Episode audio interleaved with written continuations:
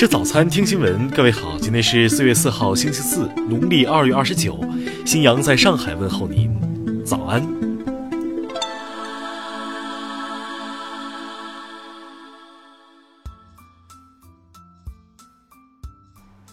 首先来关注头条消息：全球最牛女司机隐退江湖，七十七年驾龄，不知驾照长啥样。作为英国唯一一位没有驾照却可以合法开车的超级关系户，一生爱车、驾龄超过七十七年的伊丽莎白二世，的确可以算个老司机。伊丽莎白二世这位战时成长起来的女人，绝对称得上硬核。一九四二年，她像普通人一样走上了二战的战场。在英国军队期间，伊丽莎白不仅学会了开车，还学习了十分专业的机械技能知识。拿驾照想来对她只是小菜一碟。因为英国所有的驾照都是以伊丽莎白的名义发放的，所以她也就没必要再特地自己给自己发个驾照。无照上路七十七年，女王这超长驾龄简直可以媲美超过绝大多数人的年龄了。不过硬核终究还是熬不过年龄。下个月即将九十三岁的伊丽莎白，最终还是听取了安全团队的建议，决定要在公路上借车了。听新闻早餐知天下大事。国家广播电视总局发布的《未成年人节目管理规定》将于本月三十号起实行。规定强调，不得宣传童星效应或者包装炒作明星子女。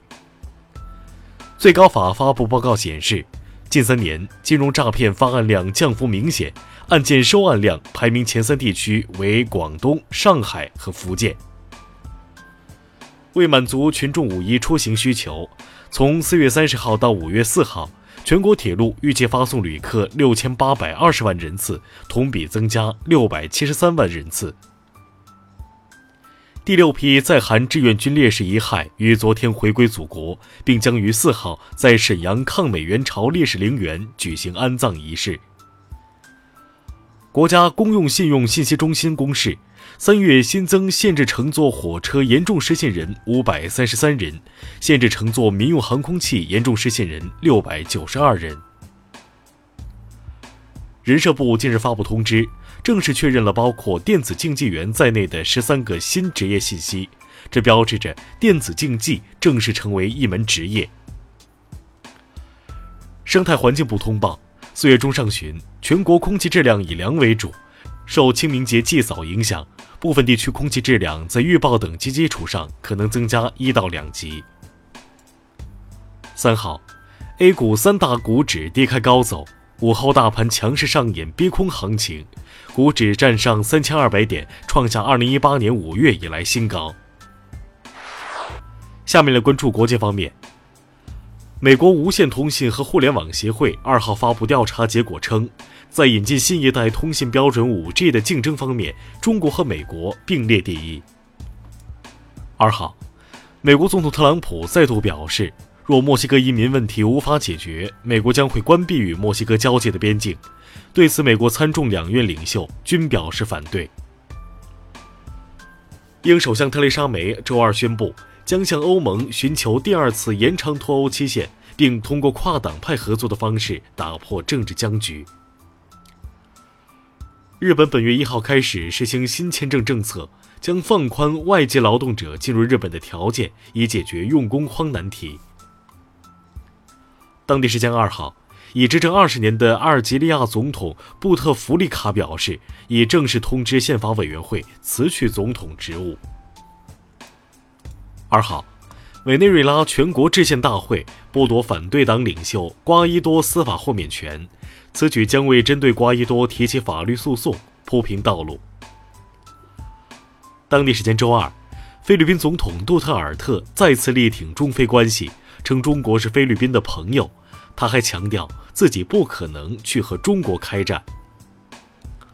二零一九年全球粮食危机报告显示，二零一八年全球仍有五十三个国家的大约一点一三亿人遭遇重度饥饿。下面来关注社会民生。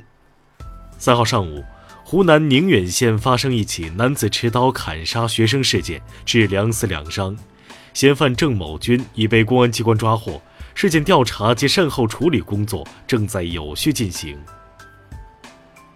近日，贵州麻江县一辆小车停在高速应急车道上，车内一对男女正在亲热，民警将两人打断，以违规停靠对司机作出扣六分、罚款一百元的处罚。